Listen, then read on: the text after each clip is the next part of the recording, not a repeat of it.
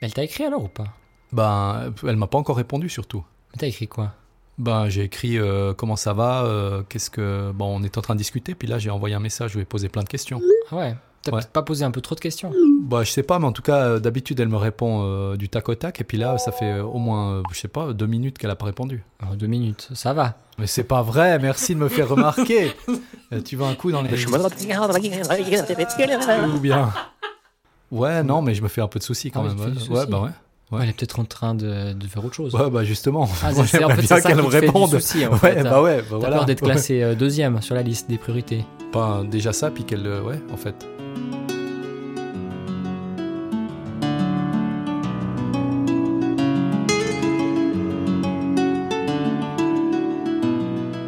Dans la vie moderne, on est souvent confronté à des attentes plus ou moins courtes, plus ou moins longues, et avec ça, une prise de décision pour écourter ou non l'attente. Dans ce troisième épisode, on va regarder qu'est-ce que l'attente et comment est-ce qu'on peut la gérer au mieux. Pascal, est-ce que tu peux nous dire pourquoi c'est si dur d'attendre? L'attente, en fait, c'est un intervalle de temps durant lequel on est avec soi-même. Et très souvent, on attend que quelque chose se passe ou ne se passe pas, qui dépend pas forcément de nous. Et le temps est toujours subjectif. Et il est aussi associé à des émotions. Mhm. Je pense que là, tu as dit deux choses qui sont très très justes. C'est l'attente ne dépend pas de nous, c'est vrai. Pour qu'il y ait une attente, en général, il faut que ça ne dépende pas de nous. Et la deuxième, c'est la perception du temps qui est extensible et qui va devenir plus ou moins longue, plus ou moins courte. On peut penser que si l'attente est agréable pour un événement dont on se réjouit, un concert par exemple, ou désagréable, peut-être un rendez-vous chez le médecin, ça sera pas du tout la même perception du temps. Quand on a quelque chose de très désagréable, généralement, ça dure euh, pas longtemps avant que le, moment se passe. Et puis s'il y a quelque chose que je veux depuis longtemps, bah, l'attente, elle va être plus longue parce que c'est, on se réjouit et ça, ça dure. Et ça nous montre toujours plus que l'attente, elle est à la fois reliée à la subjectivité, donc le temps, il est élastique. Et puis l'autre chose, c'est l'attente, elle est reliée à une émotion, un état émotionnel. Si je me réjouis ou si j'ai peur de quelque chose, si Mhm. j'apprends de quelque chose, la perception du temps va changer. Et dans ces deux cas, comment est-ce qu'on peut utiliser au mieux cette attente? De nos jours, on, a, on est moins tolérant face à l'attente. Donc, euh, les temps d'attente vont être euh, se chiffrer en minutes, généralement. Alors qu'avant, ça se chiffrait en, en heures, en Mhm. jours, peut-être en semaines, pour Ça, c'est plutôt réponse. spécifiquement à la communication, alors, mais ce qui n'est pas forcément le cas d'autres situations. Mais la communication, je pense que c'est un bon exemple euh, dans lequel on doit attendre et on doit Mhm. décider ou non de relancer la personne. L'attente dans les communications, c'est vrai que c'est un élément euh, très important et le délai, c'est beaucoup restreint. Si tu penses à certains magasins où il y aurait des temps d'attente, ou le bus par exemple, on annonce maintenant combien de temps on doit attendre. Souvent, c'est entre guillemets verbalisé. Mhm. La tolérance à l'attente, elle a quand même aussi euh, baissé. Mhm. Et dans un cas professionnel, postulation ou autre, alors là, l'attente peut se chiffrer en semaines ou en mois. Mhm. Et là, c'est euh, un challenge en fait pour l'être humain de, de vivre cette attente. Est-ce que tu penses qu'il y a aussi une question d'habitude Si on a été habitué à attendre le bus un certain nombre de minutes et que d'un coup le bus se fait attendre beaucoup plus longtemps, ça va être d'autant plus frustrant? Ouais. L'habitude, en fait, elle crée euh, aussi dans le cerveau hein, une, des mesures de temps. En fait, si tu t'éduques à avoir des habitudes, tu peux aussi t'éduquer à savoir comment le temps passe de manière générale. Et du coup, dès que ça va dépasser un peu le temps habituel, comme tu l'as dit, ça va nous plonger dans une espèce d'incertitude. Et ce changement, alors là, peut nous faire plonger dans des émotions, entre guillemets, plus désagréables, se faire du souci, commencer à se poser des questions, se demander pourquoi. Euh, le cerveau humain, il a besoin de sens. Il peut pas vivre sans explication. Je crois que tu l'as dit, c'est à partir de ce moment où on commence à se poser des questions, se demander pourquoi, se demander si on a fait quelque chose de faux, que ça a tendance à devenir désagréable. Comment est-ce qu'on peut faire pour ne plus trop y penser ou moins y penser et quand même utiliser cette, période d'attente pour faire euh, autre chose? Souvent, on a tendance, dès qu'il y a quelque chose qui se passe pas comme on veut, soit à se demander qu'est-ce qu'on a pu faire de faux, soit le projeter chez les autres et puis se dire mais qu'est-ce qu'ils font encore, euh, pourquoi euh, ils sont pas là ou pourquoi la personne m'a pas répondu. Donc ça va être un, un dialogue avec soi-même qui commence à prendre des biais négatifs.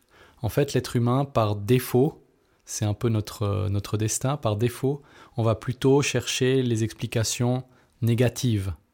Ça, ça a à voir avec l'évolution. Mais pour sortir de ce cercle, pour sortir de ces biais négatifs, il y a aussi un entraînement à attendre, en fait. Mhm.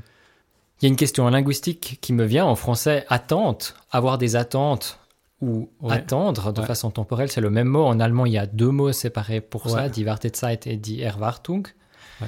Est-ce que ça veut dire que les deux sont liés l'un à l'autre, que les émotions ah, vont être plus intenses si on a des attentes que si on n'a pas d'attente Ce qui les relie, c'est l'émotion en fait.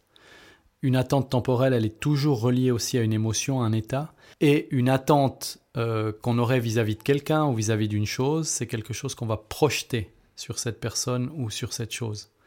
Donc émotionnellement aussi, on va projeter les choses. Et quand on a une attente, il y a le risque que cette attente soit déçue. Donc l'idée, ça serait d'enlever ou d'atténuer le plus possible ces attentes sur les autres personnes ou sur les choses qui ne dépendent pas de nous, en fait. Absolument, ouais. De la même manière, si on veut euh, minimiser un peu l'impact d'une attente ou pas tomber dans des biais négatifs, donc dans des cercles de pensée négatives, il faudrait plutôt essayer de voir le temps d'attente comme une possibilité pour apprendre des choses mhm. ou pour euh, un temps qui est pour nous du temps libre, en mhm. fait. Est-ce que concrètement, tu as des tips à donner? Qu'est-ce qu'on peut appliquer pendant ces temps-là? Normalement, on aurait plutôt tendance, quand on doit attendre, à se divertir. Et du coup, on voit pas ce qui se passe en nous.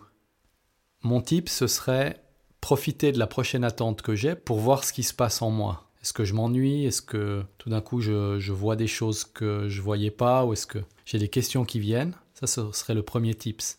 Puis la deuxième chose, ce serait aussi une possibilité de observer ce qui se passe autour de moi. Quand j'attends, j'ai aussi du temps pour moi pour voir mon environnement, comment ça fonctionne. Et euh, ça, ça va permettre de diluer un peu le temps d'attente. Est-ce que ça peut être une stratégie de se fixer des règles, de dire ok, je vais attendre jusqu'à mercredi avant de relancer la personne, ou tu trouves que c'est contre-productif de se fixer des échéances? Ah, dans le cas plutôt d'une communication, par exemple? Oui, c'est ça? Ouais. Alors, je pense que les principes, c'est une, une bonne chose je pense qu'ils ne doivent pas dépendre de, du temps ou de, nombre de jours. Ils doivent plutôt être, ben, si une personne ne me répond pas, j'essaye de ne pas le prendre personnel. Pour moi, ça, ce serait un, principe. Plutôt que si une personne ne me répond pas trois fois, euh, après, je réponds plus. Mhm. Ça, ça pourrait être euh, un principe auquel j'adhérerais pas. Mhm. Moi, je préférais des choses qui, reviennent à moi, en fait. Mhm un exercice qui est vraiment génial à faire, c'est euh, au lieu d'écrire directement à la personne, ce serait d'écrire le message à soi-même, d'attendre peut-être une heure ou deux heures qu'on ait oublié qu'on se soit qu'on s'est envoyé le message, et puis après aller relire le message. Et très souvent, le cerveau il oublie ce qu'on ce qu'on a soi-même écrit, mhm.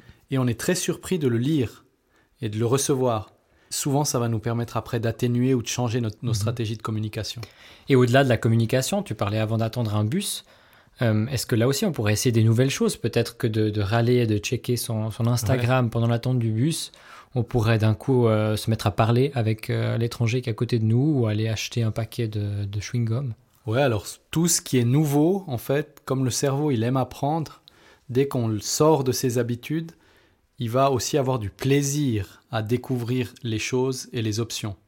Et c'est clair que dès qu'on sort d'une habitude comme de se distraire, le cerveau il va avoir du plaisir. C'est juste qu'il faut, entre guillemets, oser essayer. Sur ces belles paroles, je propose qu'on termine ici. Volontiers. Et ça vous apporte à beaucoup de, réflexions futures.